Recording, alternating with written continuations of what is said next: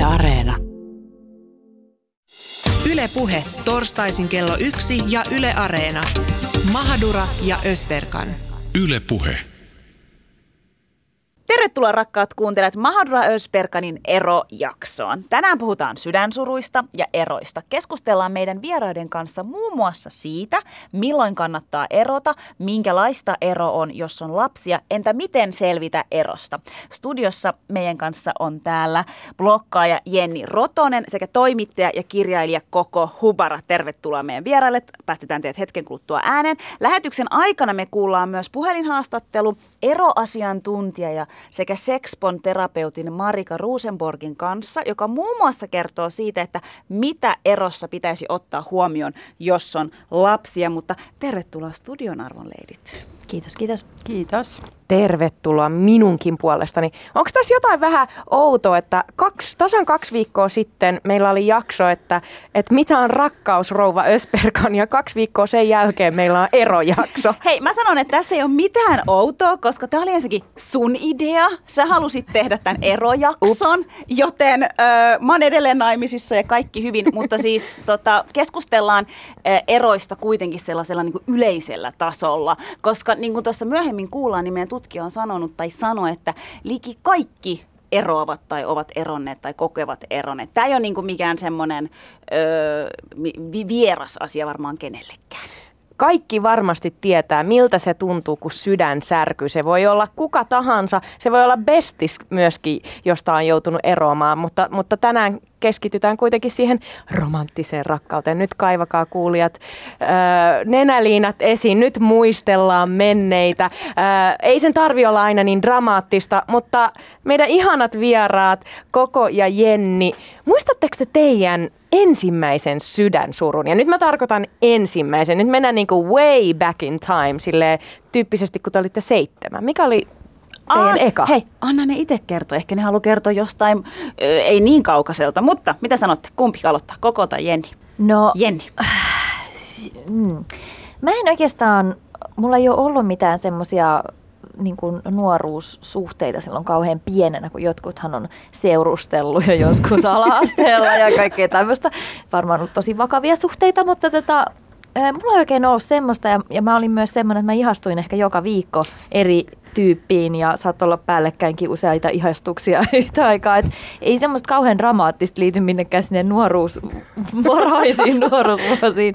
Mutta sitten jos mä mietin sellaista, milloin on oikeasti niinku sydän särkynyt, niin kyllä se on varmaan ollut enemmän sit niitä sellaisia aikoja, kun on oikeasti ollut jo ehkä varhaisaikuinen tai mm. jotain tämmöistä, että on, on niin kuin ollut vähän aikuisempia tunteita ja enemmän pelissä.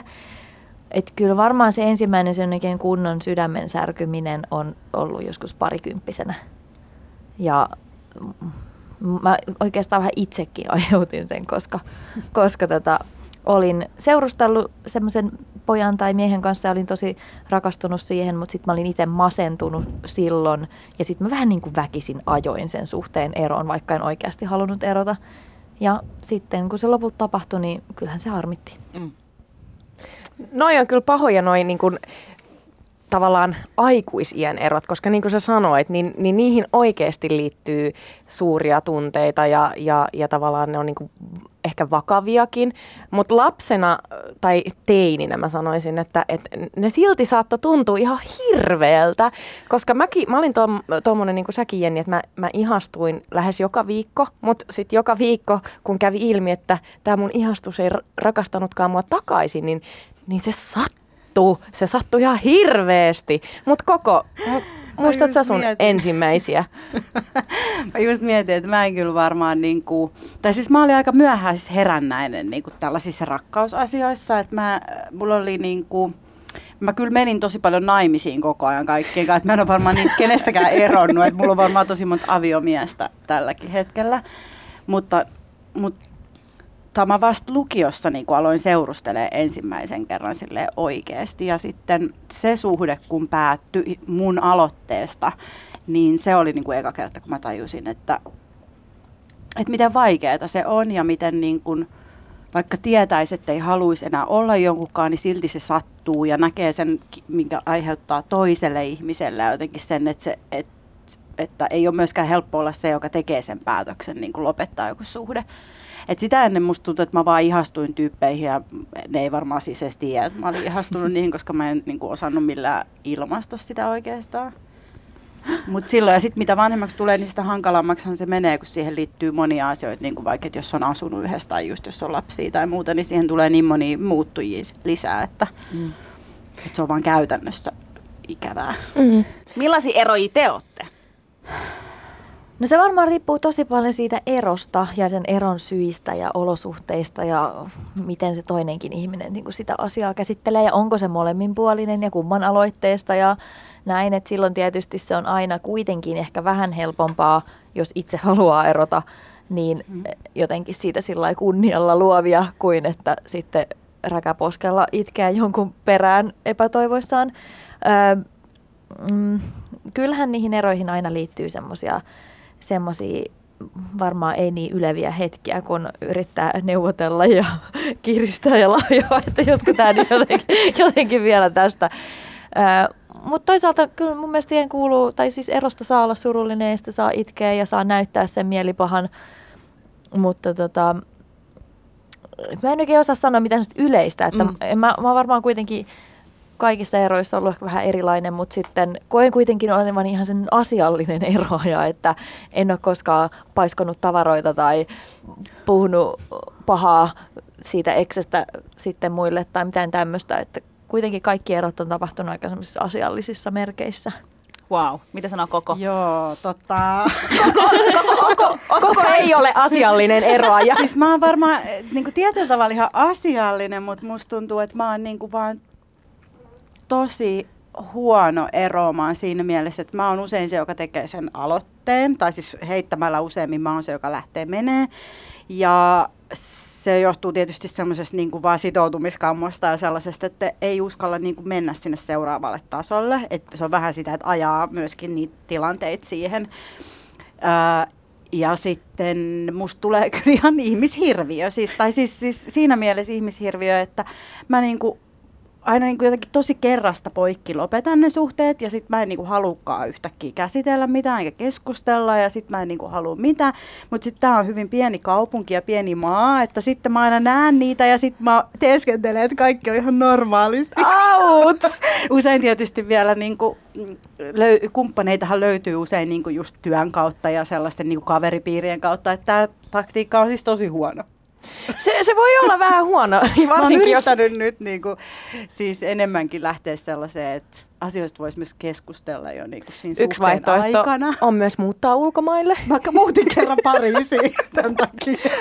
Ettei tarvitse törmätä yksin. Tästä mä haluan kuulla vielä lisää, mutta Mahadra, millainen eroja sä olet? Se riippuu tosi paljon. Nyt jos mä niinku palaan tavallaan lapsuuteen ja kun mä tajusin, mä oon joskus Mahadura Ösperkanissa kertonut, että, että mun ensimmäiset märät unet on liittynyt prätkähiiriin, siis oikeasti. Että mä, mä olin ihastunut prätkähiirien Vinskiin, mutta sitten eka sydänsuru tapahtui, kun mä tajusin, että se on piirretty ja mä en koskaan voi mennä senkaan naimisiin tai hankkiin lapsia, koska se ei vaan yksinkertaisesti ole olemassa oikeassa elämässä.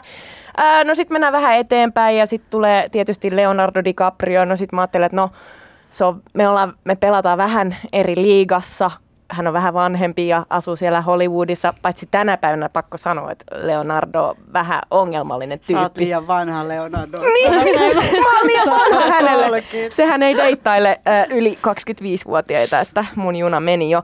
Mutta sitten pakko kertoa teille mun Mä en ole koskaan oikeasti puhunut tässä, mutta siis ensimmäinen oikea oikea sydänsuru, niin tota, mä, olin, mä aloin seurustella 17-vuotiaana ja mä olin tosi idealisti. Siis mä ajattelin, että mulla on yksi mies, mä harrastan vaan yhden miehen kanssa seksiä elämäni aikana ja me mennään naimisiin ja mä saan lapsia ja, ja, ja tota, no tämmöinen ajatusmaailma mulla, mulla oli ja meidän kuulijat tietää, että tänä päivänä ajattelen ehkä hitusen toisin asioista, mutta tota, se oli siis lukiorakastuminen ja me oltiin vuoden yhdessä ja mä olin tavattoman onnellinen. Se oli semmoinen tyyppi, että kaikki meidän lukiossa oli vähän ihastunut siihen, koska se oli semmoinen hurmuri ja hauska ja vähän heitti läppää kaikkien kanssa ja sitten wow, minä, Susani. Hän valitsi sinut. Joo, että se, se valitsi mut.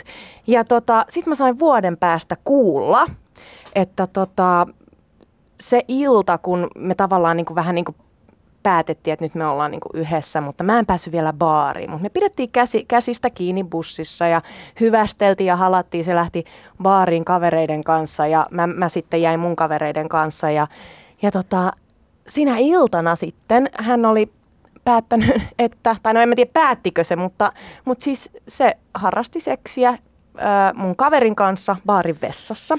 Oh Mulle ei kerrottu tästä. Uh. Mä sain kuulla siitä vuosi sen jälkeen, kun se asia tapahtui, kuvitelkaa. Ja no sit kun se tieto saavutti mut ja ei ollut mun kumppani, joka siitä mulle kertoi, vaan yhden, yksi kaveri vähän niin kuin lipsautti sen, niin se oli mun elämäni ensimmäinen oikea, oikea sydänsuru. Siis se rikko ja repi palasiksi. Ja siinä kohtaa se Susani, että minä olen vain yhden ihmisen kanssa ikuisesti, niin se vähän niin kuin adios! Se tyyppi kumasta. Mutta siis pakko kysyä, että jatkoiko te siis, koska sä et tiennyt tästä, niin jatkoiko te niinku seurustelua? Jatkettiin. Mä olin tosi, tosi kiltti, mua sattui ihan hirveästi, mutta sitten hän oli niinku tosi, tosi pahoillaan ja No me oltiin, tiedätkö, me oltiin 17-18, eli oikeasti aika lapsia. Ja en mä niinku kanna tästä hänelle todellakaan enää kaunaa, mutta siinä vaan elämänvaiheessa, niin si- sitähän niinku on olevinaan niin aikuinen ja olevinaan niin, niin, niin kypsä. Mutta tota, m- mut me jatkettiin kaksi vuotta sen jälkeen. Yle Puhe, torstaisin kello yksi ja Yle Areena. Mahadura ja Ösberkan. Yle Puhe.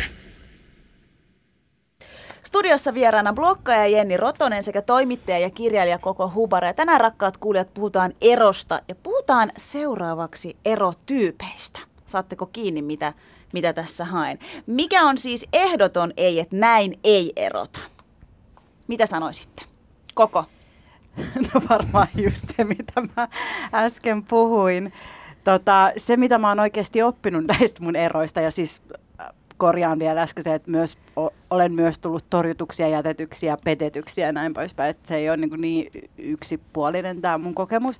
Mutta se, mitä mä oon niin kuin tajunnut, on se, että että se tulee niin kuin tavallaan joka tapauksessa takaisin. Käsittelet sä sen siinä sen ihmisen kanssa tai et, niin se tulee jossain kohtaa eteen. Ja on paljon niin kuin rikkovampaa se, että se tulee eteen sit siinä seuraavassa suhteessa, se kaikki, mitä siinä edellisessä on ollut.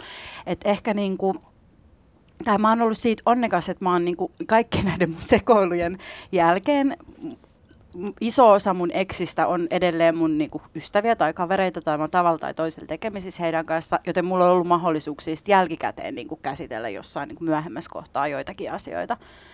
Niin ehkä se, niinku, että, että antaisi niinku tilaa sille keskustelulle ja niiden asioiden käsittelylle. Ja sitten kun mä oon nähnyt nyt paljon niin tuttavapariskunnat, etenkin siinä vaiheessa, kun on ollut niin lapsia, avioliitto, ehkä omistusasunto, tällaisia tekijöitä, niin on sitten hakeutunut niin pariterapiaa. Niin, niin kuin, että oikeasti kääntäisi niitä kiviä vähän ennen kuin tekee sen päätöksen. Mm. Jenni. No ehdottomasti samoilla linjoilla, että se kommunikaatio on avain niin sanotusti hyvään eroon, jos sellaista nyt voi olla. Ö, jos mä nyt mietin jotain painajaismaisimpia tapoja eroita, mitä niin kuin onneksi ei ole mulle koskaan tapahtunut, mutta mulle tulee nyt mieleen joku semmoinen katoamistemppu tai, tai mm. jotenkin muuten, muuten tosi sillai yhtäkkisesti tehty eropäätös, että ei, an, ei oikein anneta niin kuin toiselle mahdollisuutta tai ei anneta niin kuin sille suhteelle mahdollisuutta että voitaisiin yhdessä keskustella siitä asiasta, että se tuntuu aina kauhean epäreilulta, jos toinen on niin kuin oman päänsä sisällä hautonut sen asian kauhean pitkälle ja sitten se vaan läväyttää sen pöytään ja se oli siinä. Mm. Ja sitten se osapuoli, jo- jolle se tulee yllätyksenä, on aivan mattojalkojen alta yllätettynä, että mitäs tässä niin oikein tapahtui. Saako täällä kertoa kaikkia kauhutarinoita nyt? Tässä Saa, siis Yes. niitä me halutaan. Yes. Ja mä, mun mielestä toimii Jenni puu tavallaan, että, se, että häviäminen ikään kuin tavallaan, että joku vaan niin kuin poistuu. Mä tähän väliin siis nopeasti kerron, että mun yksi, yksi liikkakaveri, joka puhuu siis, miten hänelle useaan otteeseen on niin kuin tekstarilla, Joo. yhdellä viestillä muotoiltu se jotenkin, tiedätkö, että no ei tämä oikein toimi. Niin, oh, se niinku aiheuttaa Mä mua- olin just tätä sanomassa, että siis mä niinku sekin tuntuu jo tosi ikävältä, että sä vaikka nykypäivänä tapaat jonkun Tinderissä ja sä oot jo vähän niin kuin puhunut siitä, että te näette tai jotain ja sitten tulee tällaista ghostaamista, eli se toinen tyyppi vaan katoo. Ilman, että sä oot edes tavannut. Saati sitten se, että mä, mulla on myös ystäviä, jotka siis niin kuin ne on jätetty tekstarilla tai jollain ihan älyttömällä jutulla sellaisessa tilanteessa, missä on jopa niin kuin asuttu ja eletty yhdessä. Ei vaan niin kuin deittailtu Ja, tai mutta se on varmaan sitten vähän pidempi tekstari koko, koska No sit, ei se nyt kauhean pitkä kyllä itse asiassa ollut. Mutta herra Jumala, jos ne asuu yhdessä, niin miten sitten No siitä? sitten niinku- sit sieltä niinku haetaan ne kamat silleen vaivihkaa. Ja... Ku- Kuulostaa Oi, oi, oi. siltä, että ihmisillä on niinku todella massiivisia ongelmia kommunikoida asioita just tällä tavalla erota. No sitä mä just mietin, että jos puhutaan tästä vanhasta kunnon ghostaamisesta ja häviämisestä ja, ja siitä, tämähän on klassikko, että tekstarilla, tekstarilla jätetään, niin, niin eikö siihen liity just se, että ei pystytä kohdata toista ihmistä, ihmistä niin kuin kasvotusten? Mikä juttu tämä on teidän mielestä, että, että sitten sen eron sanominen toiselle niin on, on jotenkin vaikeaa? Mun mielestä se kuulostaa vaan siltä, että on vähän niin kuin raukkamainen, että, että ei kestä niin kuin sen oman tekonsa seurauksia, ei kestä nähdä, että sitä toista sattuu, ei kestä kohdata sen toisen surua ja pettymystä ja ei ehkä haluaisi tuottaa sille pettymystä, niin sitten toi on niin kuin ainoa tapa vähän ikään kuin valehdella itselleen, että kun ei tarvi nähdä sitä surua ja pettymystä, niin sit sitä ei mukamas ole. Mä mietin myös sitä, että mitä jos tämä toinen ihminen, se ei anna sille ikään kuin mitään muuta mahdollisuutta. Tiedätkö, että mm. et, et se suhde on jo niin kuin mennyt niin huonoon tilanteeseen ja jamaan, että tällä tyypille ei jää muuta mahdollisuutta kuin vaan laittaa se tekstari, että kun et se haluaa vaan tavalla tai toisella päästä irti tai päästä siitä niin kuin eroon. Ja sitten voi tietysti olla sellaisia tilanteita, missä se toinen on vaikka niin jotenkin dominoiva, Tämä. että, että siinä tilanteessa, missä sitten niin kuin yrittää saada asiansa sanotuksi, niin, niin ei, ei niin kuin oteta vastaan sitä tietoa tai mm, viestiä. Niin, mä mietin aina, aina sitä, että tuleeko se oikeasti yllärinä, että kun se tekstari tulee, niin tuleeko se yllärinä? Voiko se olla oikeasti niin kuin mahdollista, että se on täysi yllätys, että suhde on siinä jamassa? Voi tulla, no siis se riippuu tietysti, että kuinka pitkään, mutta mä muistan, että tämä mun kyseinen likkakaveri, niin heidän oli tarkoitus siis jotenkin, olisiko se ollut siitä, että heillä oli hirveästi kaikkea tekemistä siinä arkena ja heidän piti niinku viikonloppuna nähdä. Lauantaina piti olla tiedätkö, treffit ja hän sanoikin, että nyt hän odottaa, että mitä se keksii ja kehittää. Lauantaina tulikin viesti, että tämä oli tässä. Että kyllä se niinku tipahti hänet sitten, tiputti hänet siis tosi korkealta nopeasti maahan. Mutta eikö tosta voi varoittaa jotenkin silleen, että jossain kohtaa sanoo, että hei, tiedätkö mitä, että... Mutta onko sekin vaikeaa? Se on näköjään. Ja siis need kyllä mä niinku ajattelen, että kyllähän se on niinku vaikeeta. Siis onhan se oikeasti vaikeeta. Siis puhua läheisille ihmisille jostain sellaisesta, että hei, että nyt meillä on tällainen ongelma tai nyt mä en enää halua niinku nähdä sua. Siis onhan se vaikeeta, siis jos ajattelee, että ystävänkin kanssa, jos joutuu ottaa puheeksi jotain hankalaa. Mutta siis, että kyllähän me nyt oikeasti ollaan kaikki velkaa sen verran itsellemme ja toisille, että me niinku sanottaisiin niitä vaikeita asioita, vaikka sitten jotenkin kömpelösti tai ilkeästi tai huonosti, mutta niin kuin et ees sanoisi, koska tolla, toi on siis toi on niin kuin traumaattista. Sä luotat johonkin ihmiseen, sä oot ihastunut, sä oot rakastunut. Se täyttää niin kuin jo vaan aivokemiallisesti kaiken sun niin kuin kap- kapasiteetin ja kaikki ajatukset ja kaikki, ja sitten tulee tommonen pommi. Niin siis se vaan, mitä se tekee niin kuin luottamukselle toisiin ihmisiä kohtaan, niin onhan se nyt ihan kamalaa. Yksi semmoinen kauhuskenaario on erotilanteesta tulee myös mieleen, mikä on varmaan aika yleinenkin, että on siellä sitten jo se uusi kumppani niin kuin katsottuna valmiiksi. Mm. Tai että on, on jotain tämmöistä kol, kolmion draaman tynkää, niin sellaiset erot on yleensä aika rumia ja ikäviä. Että se on, sitä en toivoisi kenellekään. Toivoisi, että hoidettaisiin ensin muut asiat pois alta ennen kuin hypätään uuteen suhteeseen. Toi on, toi on tosi hyvä pointti, koska ne on, ne on todella ikäviä ne, että, että siellä tosiaan onkin joku. Ää, mulla on käynyt monesti silleen, että eksä on alkanut vähän niin kuin hengoilemaan mun kavereiden kanssa ja, ja mä en tiedä, mitä mieltä te olette siitä. Mulle varsinkin kun ne erot on, tai ne on ollut vähän niin kuin aika dramaattisia. Mä oon sattunut tosi paljon, mä oon ollut tosi rikki työpaikalla ja sitten vaikka työkaveri tulee kertoa mulle, että arvaa mitä mä olin sun eksankaa baarissa, nosti mut sen harteille, että mä näkisin paremmin keikan ja sit mä vaan niinku vollotan ja on silleen, ajaa, no kiva. Ja sitten tämä sama tyyppi, hei me mennään vetää maraton Ruotsiin, vitsi voit sä kuvitella. Niin mä olin siinä siinä kohtaa silleen, että wow, en mä pelkästään eronnut mun niinku rakkaasta ihmisestä, vaan nyt muutamasta ystävästäkin periaatteessa. Mulle se oli tosi vaikea. Mitä ajatuksia tämä herättää? Mä yritän just tässä miettiä, että tota, öö, miten mä oon niinku... Mä en muista ainakaan itse, että mä olisin koskaan esimerkiksi ihastunut tai rakastunut tai alkanut seurustelemaan jonkun mun eksän kaverin kanssa. Niin kuin siitä näkökulmasta mä en ainakaan muista, että olisi ikinä tapahtunut. Sitten mä mietin, että on käynyt niin, että mulla on ollut niin kuin suhde johonkin tyyppiin, sitten se on niin kuin päättynyt hänen aloitteestaan ja sitten hän onkin mennyt niin kuin hengailemaan jonkun semmoisen vähän niin kuin, ei nyt edes kaveri, mutta semmoisen vähän puolitutun kanssa, joka ehkä niin kuin liittyy jollain tavalla mun elämään sellaisen, että mä tiedän, että siitä vaan tulee kiusallista ja outoa. Ja sitten siitä on tullut. Ja se on tosi inhottava fiilis, koska sie, sä, sä et voi niinku tavallaan esittää mitään vaatimuksia, kun ei ole kyse mistään sun niinku ex aviomiehestä, lapsen isästä jostain, ja sitten se toinenkaan tyyppi ei ole niin, niin läheinen, että se ei ole mikään frendi, mutta sä tiedät, että se muuttaa jotain dynamiikkaa niin kuin kaveriporukoissa, ja siitä tulee sellaista spekulaatioa, että mitä on tapahtunut ja näin. Niin sen mä kyllä muistan, että se sattui tosi paljon. No on ihan ja hirveitä. se muutti mun niin kuin, suhteita joihinkin ihmisiin ihan siis lopullisesti. Totta kai. Niin kuin kolmansia osapuolia kavereihin. Niin, totta kai, Joo. totta kai. Tämmöisessä Suomen kokoisessa maassa ja Helsingin kokoisessa kaupungissa, Mä niin tota. tää, tää on hirveän haastavaa. Mä itse on, mullakaan ei ole käynyt mitään semmoista, että, että joku kaveri tai että olisi ollut jotenkin tämmöisiä kaverisuhteita mennyt siinä, mutta ei ole myöskään käynyt silleen, että mä olisin jäänyt tosi läheiseksi kaveriksi mun eksän ystävien kanssa tai eksä tosi läheiseksi mun ystävien kanssa.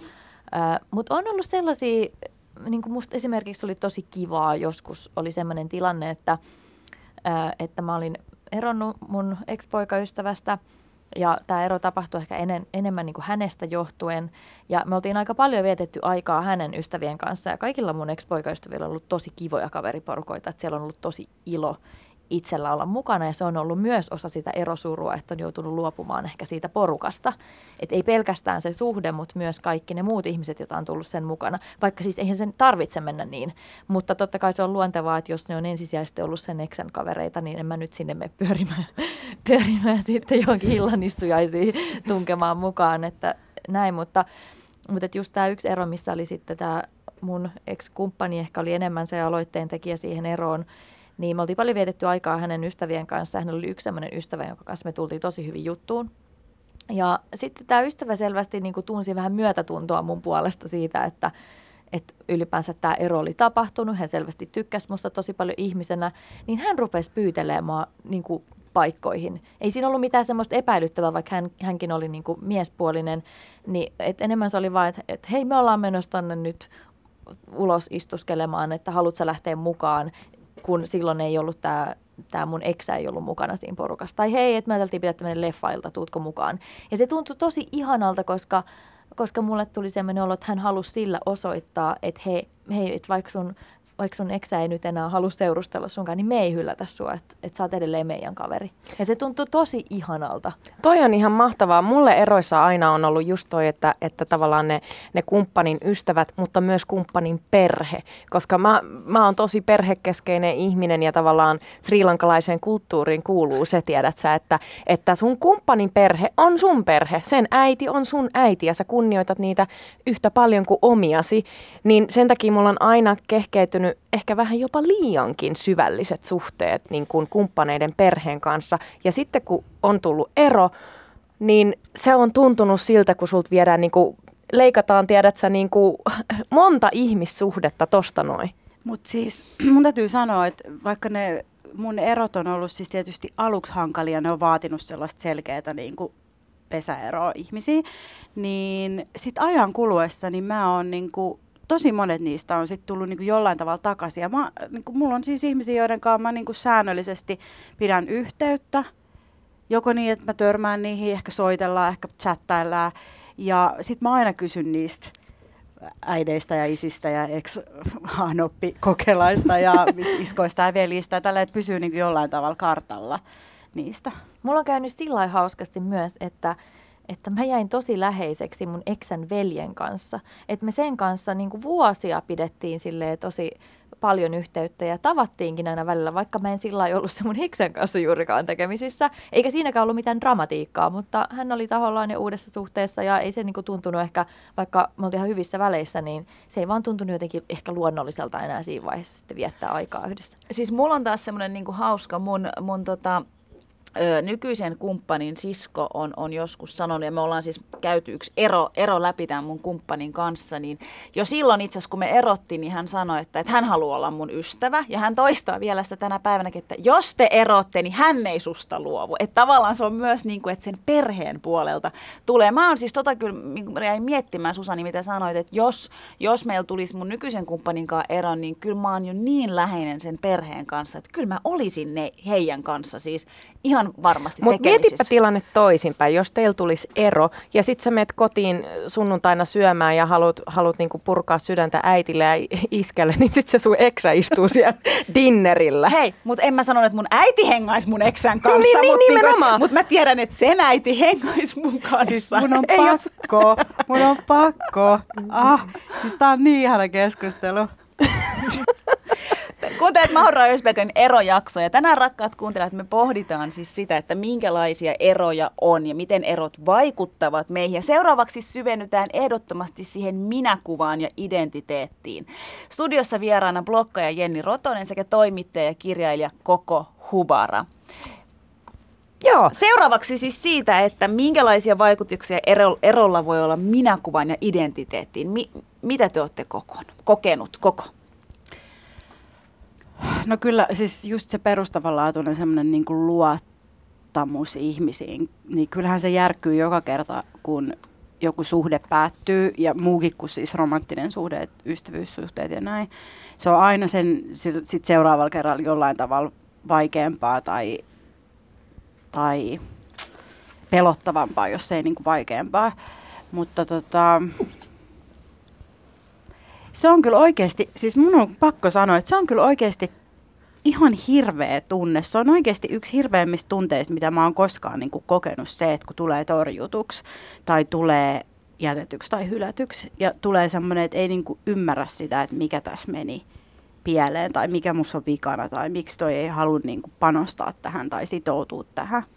Vaikka siis on itse tietysti ollut sillä toisella puolella monta kertaa, että on tehnyt sen päätöksen lopettaa joku suhde, niin siitä on niin kuin tosi vaikea saada kiinni siitä, siitä, kun se toinen yrittää niin kuin selittää, vaikka se saisikin sen keskustelun niin kuin aikaisiksi, että kun se toinen yrittää selittää sitä, että mitkä on ne syyt ja miksi me ei nyt niin kuin voida jatkaa.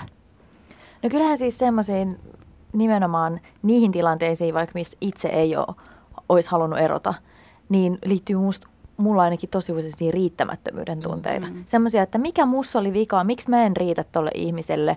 Ja se on tosi tyhmä ajatus, koska itse tietää, että on itse myös eronnut ihmisistä, jotka on mun mielestä ollut aivan superihania, mutta ne on vain jollain tavalla ollut itselle vääriä. Mutta yksi, mikä tulee semmoisena päällimmäisenä tunteena, mikä usein liittyy siihen erotilanteeseen, on semmoinen epäonnistumisen tunne ja vähän sen häpeä siitä epäonnistumisesta.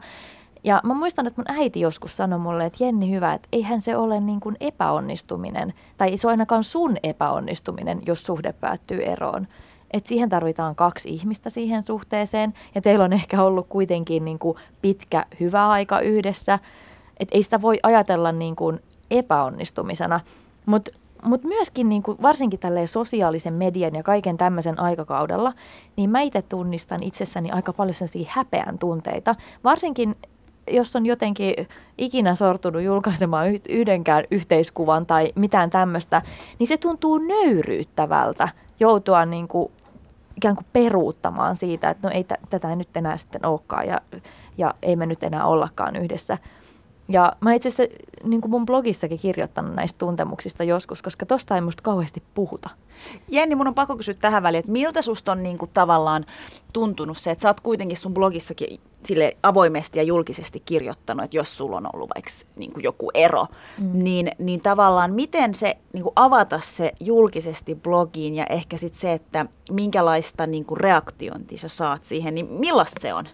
No siis ensinnäkin tuommoisista aiheista on tosi vaikea kirjoittaa, koska se on niin henkilökohtaista ja se on niin kipeää. Ja ylipäänsäkin mä oon hyvin vähän puhunut mistään mun parisuhdeasioista siellä blogissa tai julkisesti. Mutta totta kai, jos mulla on parisuhde, niin en mä nyt sitä niinku piilottele.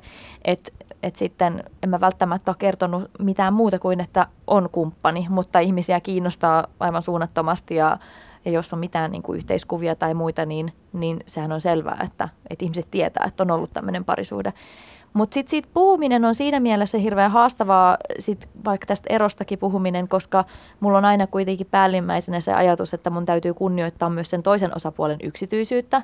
Hän ei ole välttämättä valinnut ja halunnut olla niin kuin millään tavalla esillä, eikä, eikä tota, vaikka tietysti ne kuvat ja muut on aina julkaistu niin kuin yhteisymmärryksessä ja sovitusti sillä, että hänellä on kysytty lupa, niin, niin sitten sit täytyy niin kuin jotenkin muistaa, että ihmisillä on, ihmiset on hirveän uteliaita, ne haluaisi kauheasti tietää kaikki erojen yksityiskohdat ja muut, mutta ei mulla ole oikeutta mennä levittelemään mielestäni semmoisia asioita, jotka on sitten kuitenkin meidän niin kuin kahden keskisiä asioita.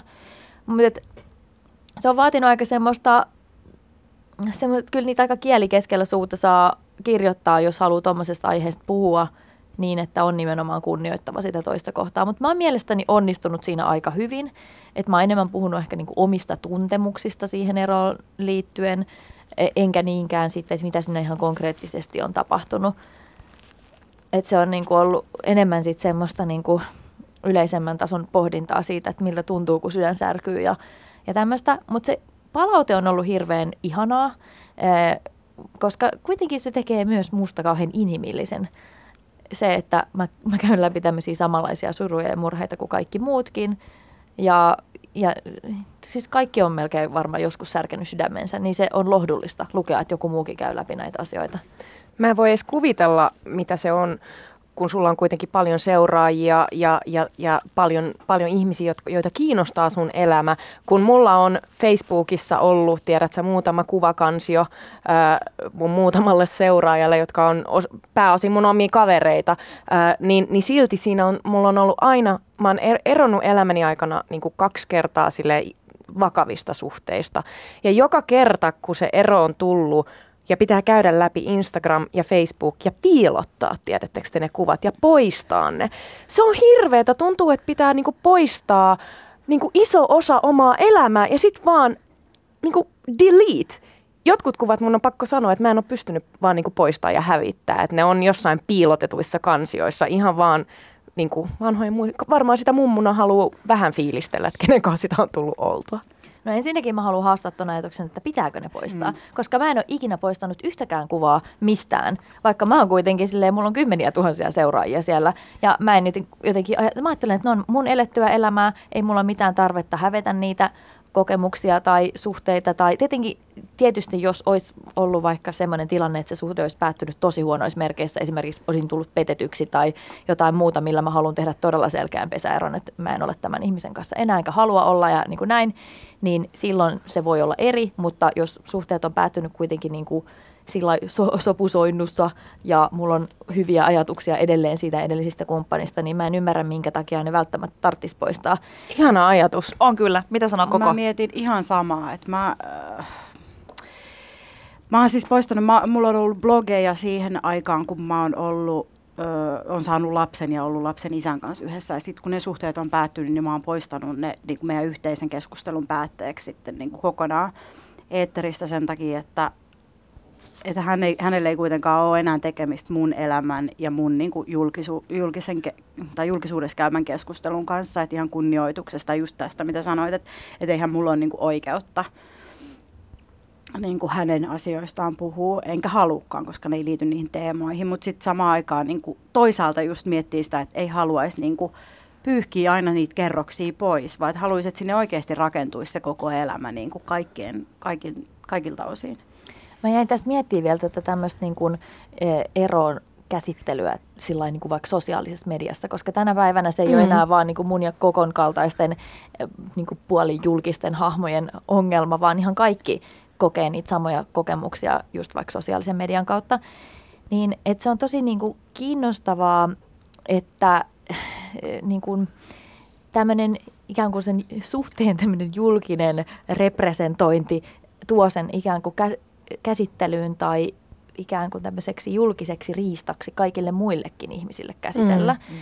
Ja se on ollut mulle aika niin kuin haastavaa välillä just sen blogin kautta, että mä huomaan, että että sitten on kuitenkin semmoisia ihmisiä, jotka on vähän ilkeitä ja jotka on niin kuin vähän silleen kielipitkällä odottanut, että tulispa jotain draamaa tai jopa odottanut, että, että ahaa, sulla on kaukosuhde, no ei tuu kestää. Ja sitten ja sit siellä niin kuin ollaan silleen, että no I told you, niin kuin tiesin, että eihän tosta mitään tule. Niin kuin tosi omituisia. Ja sitten sit niin niitä asioita miettii myös tosi paljon silloin, kun julkisesti puhuu sit vaikka siitä erosta, että miten mä käsittelen tätä ja minkälaista vastaanottoa tämä ehkä sitten niin kuin saa.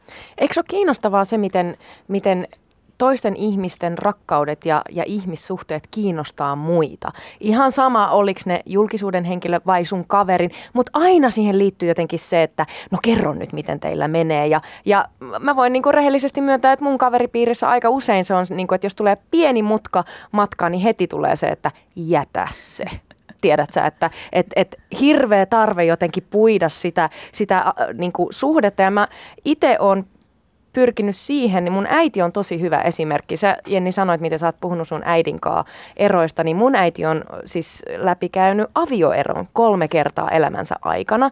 Ja tosi monet niin kun, yrittää puhua siitä silleen, että voi voi, nyt sun äiti on varmaan todella niin kuin sydän särkyneenä, kun kolme avioliittoa karjuutu. Ja sitten mun äiti on silleen, ei, ne oli ihania avioliittoja, mutta meidän meidän matka vaan päättyi ja hän muistelee niitä kaikkea, kaikkia ikään kuin hyvällä, mutta mut, et ei rakkauden välttämättä olekaan tarkoitus kestää ikuisesti. Ja se ajatus siitä, että, että me epäonnistutaan, koska se ei kestänytkään sinne hautaan asti, niin, niin se on jotenkin kiinnostava.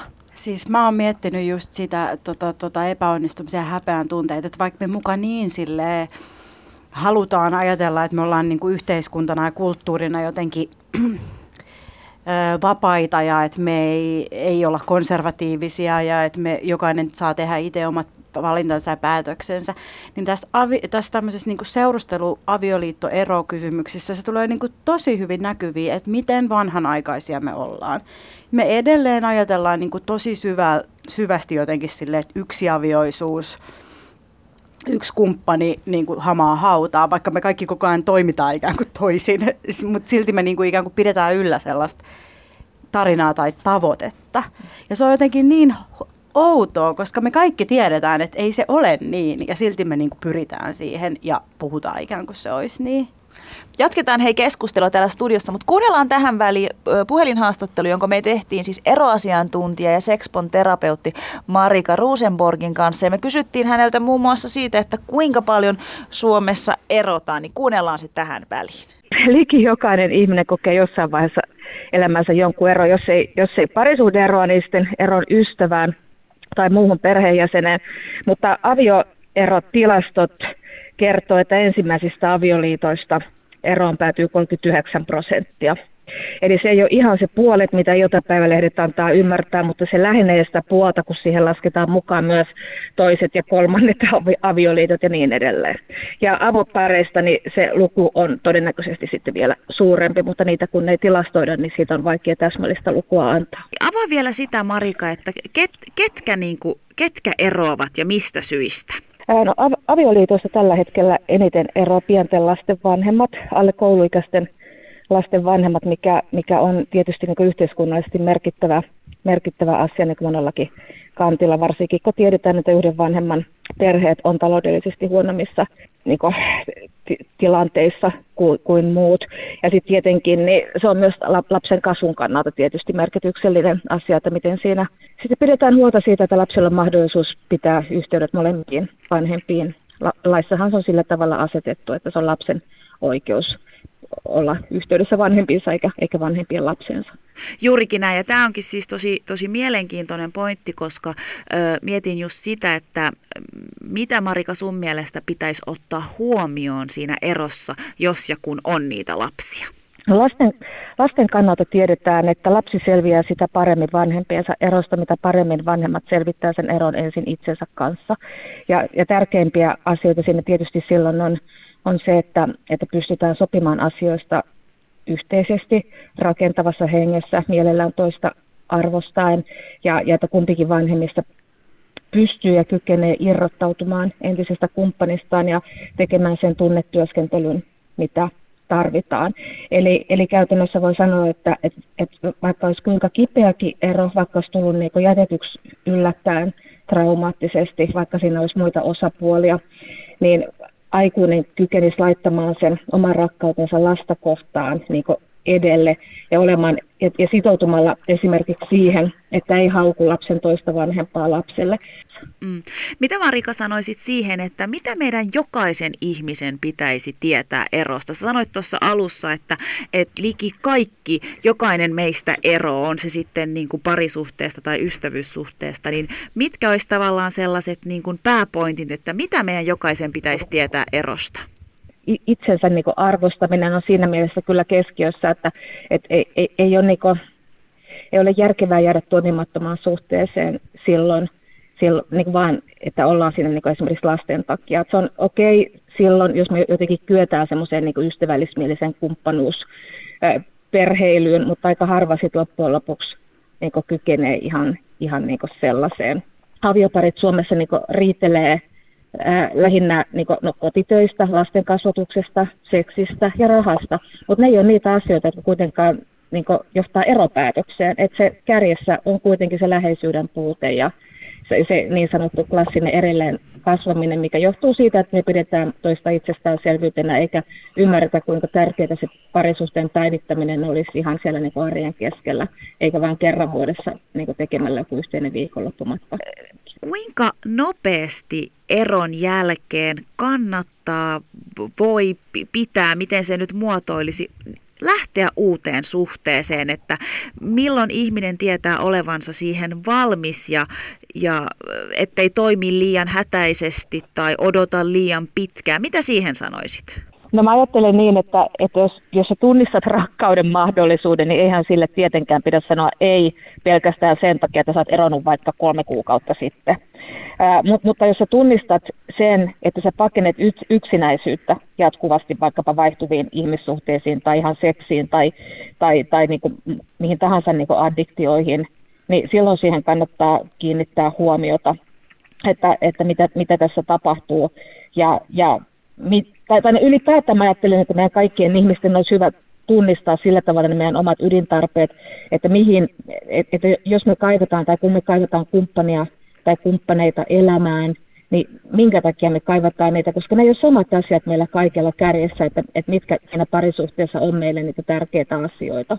Mm. Ja, eli eron jälkeen suosittelen, ettei niinku tarkoitushakoisesti lähde niinku etsimään saman tien uutta kumppania ilman, että ensin selventää itselleen, että mitä siinä menneisyydessä on tapahtunut. Yhden kysymyksen haluan vielä kysyä Marika tähän loppuun. Öö, eroasiantuntijana, mitä sanot, miten selvitä erosta? Erosta selviää parhaiten, kun suostuu kokemaan kaikki ne vaikeatkin tunteet, jotka liittyy siihen suhteen loppumiseen ja ää, malttamaan ottaa aikaa itselleen Ylepuhe torstaisin kello yksi ja Yle Areena. Mahadura ja Ösberkan. Ylepuhe. Ja siinä kuultiin eroasiantuntija ja seksponterapeutti Marika Rosenborgin haastattelu. Mitä ajatuksia heräsi? Olipa tosi ihana ja samastuttava juttu ja lohdullinen. Siis lähinnä mä jäin miettimään tota, tota lapsiasiaa, että se on niinku tai niin kuin mä aiemmin sanoin, niin sitten kun niitä muuttui jo muitakin kuin vaan se tyyppi, kehen on ollut rakastunut tai johon on rakastunut, niin sitten se tietysti tekee siitä asiasta huomattavasti monimutkaisempaa. Mm-hmm. Nimimerkki kokemusta on. Mutta siis, ja sitten ja sit siinä on ehkä se ulottuvuus, että ainakin itselle on aina tehnyt hyvää se, että kun ero, niin sitten ei niinku tarvi olla tekemisissä hetkeen. Mutta jos sulla on se lapsi siinä, niin se, ensinnäkin se toinen vanhempi on niin kuin puheissa joka päivä, sitä ei voi niin kuin pyyhkiä sieltä pois. Se saattaa olla niin kuin siellä esineinä ja valokuvina ja tällaisina asioina koko ajan läsnä ja sitten tietenkin sitä omaa turhautumista siihen karjutuneeseen parisuhteeseen ei ole ok purka lapseen koskaan. Että joutuu myös olemaan aika varovainen ja laittamaan siis omat tarpeet ja omat surut sivuun. Että ainakin mä itse ajattelen, että mulla niinku muutenkin erojen jälkeen aina kestää ennen kuin mä pystyn aloittaa uuden parisuhteen, mutta nyt kun mä oon eronnut niin kuin lapsen kanssa, niin mulla on kestänyt niin kuin kolme kertaa enemmän, että mä oon niin kuin päässyt sen mielentilaan, missä mä pystyn olemaan niin kuin muiden ihmisten kanssa ihan vaan siksi, että, että lapset myös kiintyy ihmisiin ja siinä on niin kuin monia semmoisia elementtejä, mitä täytyy vaan niin kuin ottaa huomioon. Että se ei ole vaan enää minä ja mun tunteet ja mun ihastumiset. Miten sä oot koko sitten selvinnyt tavallaan erosta lapsen kanssa? Minkälaisia, minkälaisia tiedät sä Kikka Kolmosi, sulla on ollut niihin tilanteisiin? No siis e, e, ihan siis ykkösasia on juurikin toi, mitä tuossa tuli tuossa haastattelussa, että ei niinku puhuta pahaa. Se on niinku yksi, ää, mistä mä oon ollut supertarkka. Että totta kai niitä kielteisiä tunteita on, mutta sitten ne pitää niinku hoitaa jossain muualla kuin sen lapsen läsnä ollessa. Toinen on ollut niinku se, että, että on löytänyt muita äitejä tai isiä, jotka on eronnut ja pystynyt jakaa sitten heidän kanssaan niinku tavallaan sekä niinku ihan lastenhoidollisia vastuita, mutta myös sit niitä kokemuksia ja tajuta se, että ei ollut niinku vika mussa tai, tai siinä eksässä tai niinku, että on tosi paljon juttuja, jotka niinku on tosi raskaita silloin, kun on pieniä lapsia ja, ja uraa ajateltavana ja tällaisia asioita. Öö, yksi iso juttu on ollut se, että, että tekee niin kuin jotenkin työtä sen eteen, ettei niitä mahdollisia uusia kumppaneita ko- kokisi niin kuin hirveän isona uhkana. Yrittäisi löytää jonkun tavan kommunikoida ja antaisi niin kuin sille lapselle tilaa muodostaa ne omat suhteet niihin aikuisiin, koska siis ne on, niin kuin, ne on todella rakkaita ihmisiä, ne, ne uudet kumppanit ja ne uudet ihmiset, silloin kun ne niin kuin tulee ja sitoutuu ja jää siihen. Ää, ja että, että riippumatta siitä, mitä, mä, mitä mieltä mä nyt on jostain tyypistä tai mitä mä ajattelen tai miten mä tuun senkaan toimeen tai millaiseksi meidän niin kuin, suhdeajan myötä muodostuu, niin sillä lapsella on silti oikeus niin kuin luoda ne suhteet. Mä mietin tavallaan koko sitä ja mä haluaisinkin kysyä, miten sä itse tavallaan koet, tai siis voidaan kysyä ihan kaikilta, että mm, kun on niin kuin la, kyse lapsista, niin kuinka nopeasti tavallaan sit ne niin kuin uuden kumppanin siihen tuomiseen? Koska mun mielestä toi tutkija sanoi tosi hyvin, että, että jos sä erot ja ei ole lapsia, niin jos, jos sä koet rakkautta, niin ihan sama tavallaan sä voit vaan hypätä siihen suhteeseen. Joudutko sä funtsimaan sitä eri tavalla, kuin on lapsi kyseessä? Kyllä, mulla on kokemusta molemmista. Siis tota, äh, ihan vaan siis käytännön asiat, lapsi on niin kuin suurimman osa ajasta mulla, niin, niin estää sen, että, että mä en voi niin kuin, ihan ketä vaan, tai en halua kutsua ketä vaan, koska vaan meille kotiin ja täytyy niin kuin miettiä ne jutut.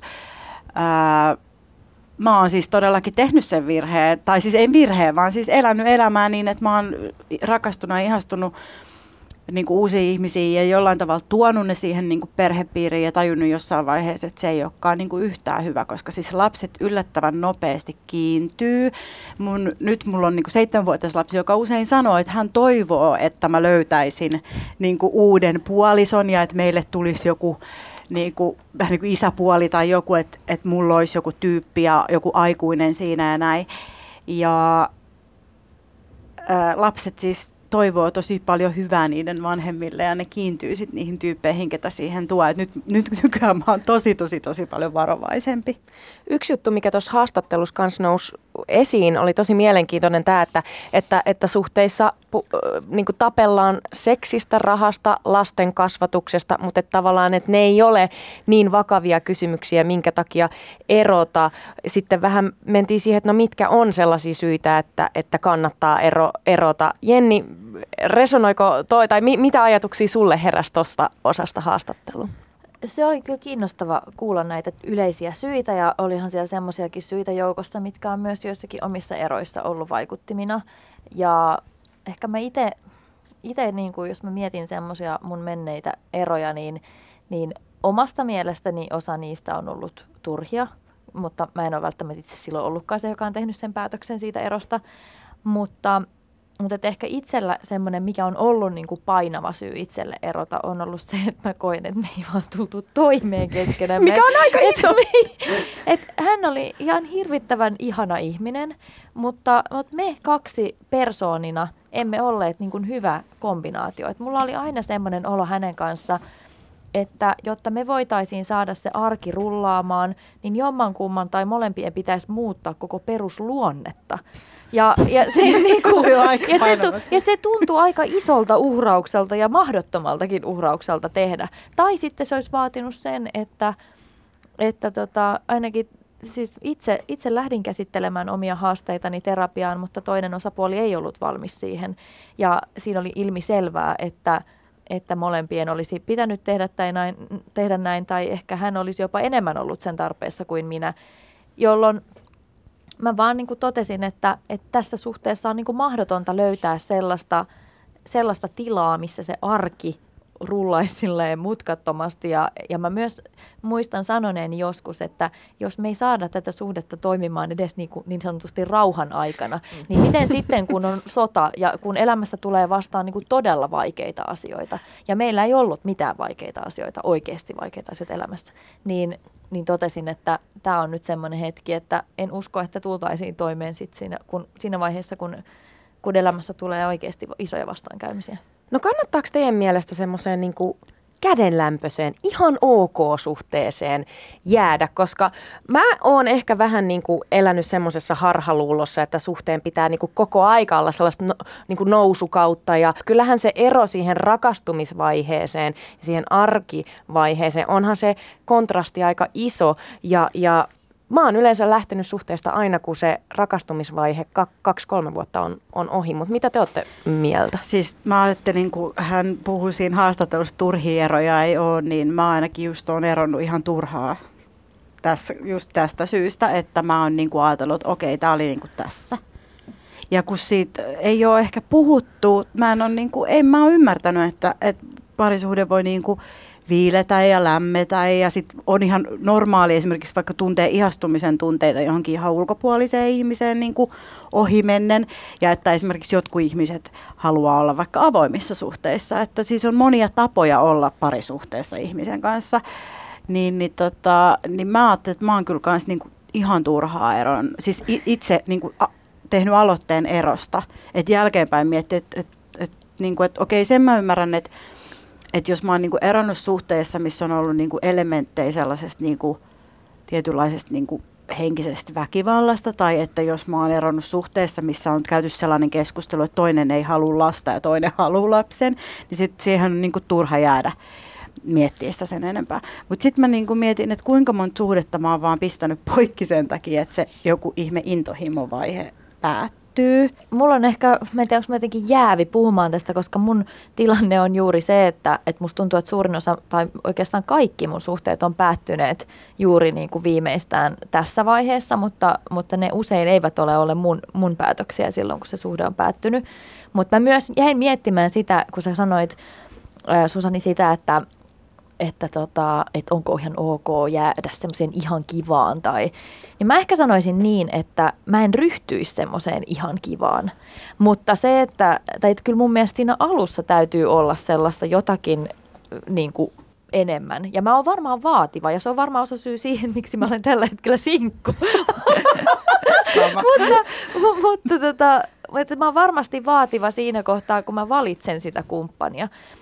Mutta sitten kun ollaan yhdessä ja on koettu se kuitenkin se rakastuminen ja se sellainen vahva tunneside, niin mä jotenkin itse kuitenkin haluan ajatella, että, että se on, se on niin kuin, se ei silloin ole vaan sitä ihan kivaa, jos siinä on käyty läpi kuitenkin semmoinen. Mutta se, että jos siinä suhteen alkuvaiheessa olisi jo semmoinen, että no tämä on ihan hyvä, en mä nyt tes... tai tietenkin ihmiset haluaa suhteelta eri asioita. Mm. Joku okei okay, jotain ihan muuta, mutta mä itse olen sellainen ihminen, joka tarvii semmoista kuitenkin vahvaa henkistä yhteyttä siihen toiseen. Ja mä toivon, että niin kauan kun kommunikaatio pelaa ja pystytään keskustelemaan ja pystytään löytämään semmoista jotain yhteistä maaperää siellä, niin niin mä uskon, että kaikki mahdolliset haasteet on selätettävissä.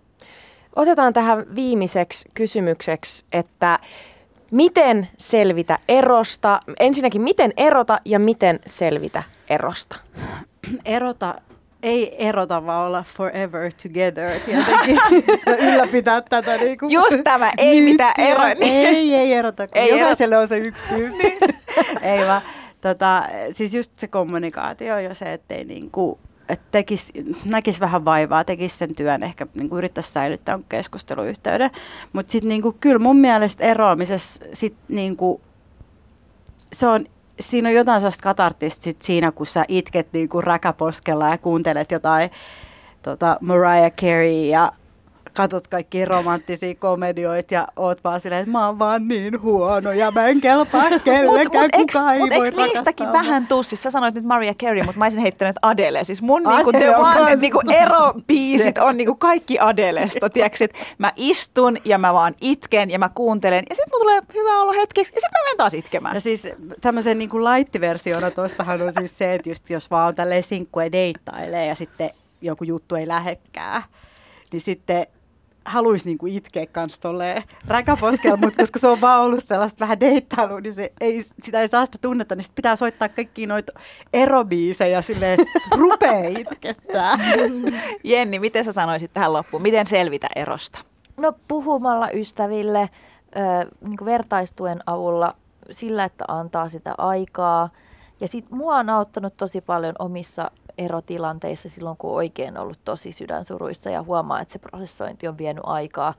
Niin, niin se, että jotenkin, mua lohdutti suunnattomasti tämmöinen ajatus, että, että se suru on niin prosessi ja se ei ole kronologinen prosessi, että, että se surun luonne on semmoinen aaltoileva, että kun välillä mä muistan ne jossain oikein karmeissa sydänsuruissa on ollut silleen, että on viikko mennyt aika kivasti, on nähnyt jotain positiivista taas valoa tunnelin päässä ja sitten tulee semmoinen huono päivä, että tuntuu, että ei niinku pääse sängystä ylös. Ja musta on usein silloin tuntunut siltä, että et enkö mä ollutkaan päässyt vielä mihinkään, että mä jouduin niinku back to square one, että takas lähtöpisteeseen ja nyt ja nyt tämä alkaa taas ja tästä mä en pääse tästä ikinä.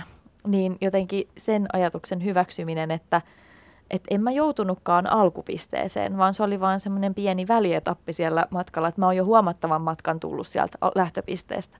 Ja sitten itkeä, kun itkettää, antaa niiden tunteiden tulla. Mä oon itkenyt kerran jossain teatteriesityksessä, Ei, se oli tämmöinen joku balettiesitys. Ja mä, mä itkin vaan ja itkin ja itkin. Ja mun vieressä oleva nainen, oli, se oli kyllä ihan silleen liikuttava se balettiesitys, mutta ei se nyt ehkä ihan sellainen ollut, että siinä olisi niinku silleen aivan niinku silmät päästään ollut syytä itkeä. Niin itkin ja itkin ja itkin. Ja ja ajattelin vaan, että mun kaverit siinä antaa uutta nenäliinaa vieressä. Ihanaa. Ja mä ajattelin, että nyt se tulee, antaa tulla. Aivan sama, mitä toi vieruskaveri tuossa miettii, mutta nyt mä päästän tämän ulos. Ja se oli tosi vapauttavaa. Mä sanoisin, että katse kohti itseensä. Ei, ei mennä stalkkaa sitä eksää, ei, ei niinku, ö, olla Eipä. mustasukkusia. tai saa sitä tehdä. Eipä! Saa sitä tehdä. Me ollaan kaikki Se on ihmisiä. Älä! No, Mik, tulee miksi on sit- mennyt ton lisäämään Instagramissa? Joo, Mitä joo. Silloin Se joku uusi. tykkäs jonkun postauksen. Mutta mä, mä tarkoitan sitä siinä, siinä mielessä, että, että et kääntää katseensa itseensä ja mitä voi oppia tavallaan siitä erosta. Mä oon ainakin oppinut ihan hirve... Mä oon jokaisesta erosta jopa kiitollinen, myös tästä niin kuin ensimmäisestä teini-rakkaudesta, koska se opetti mulle ihan hirveän paljon itsestäni. Ja siitä alkoi, mä sanoisin, että siitä alkoi mun matka, se ensimmäinen ero ja se naivi Susani, niin se alkoi vähän niin kuin kuulostelee, että kuka mä oikeasti oon. Ja toi, toisen eron kohdalla myöskin, niin ne on kaikki vienyt mua jollain lailla ihmisenä ikään kuin eteenpäin. Ja arvatkaa, mitä mä tein ö, viime kesänä. Mä laitoin mun, mun Exälle siis viestin, ei mitään niin kuin, mulla on ikävä sua, vaan, vaan mä laitoin viestin, että kiitos, että sä oot opettanut mulle niin paljon ää, minusta itsestäni ihmisenä, että mä en olisi se, kuka mä oon tänä päivänä ää, ilman sua. Mun, mun kump- eksä ö, kannusti mua muinoin hakemaan mediakouluun ja mä en usko, että Mahadura Ösperkanika olisi ilman häntä, että hän sanoi, että do it girl. Halleluja siis Susanin Excel. Ylepuheessa Mahadura ja Ösberkan.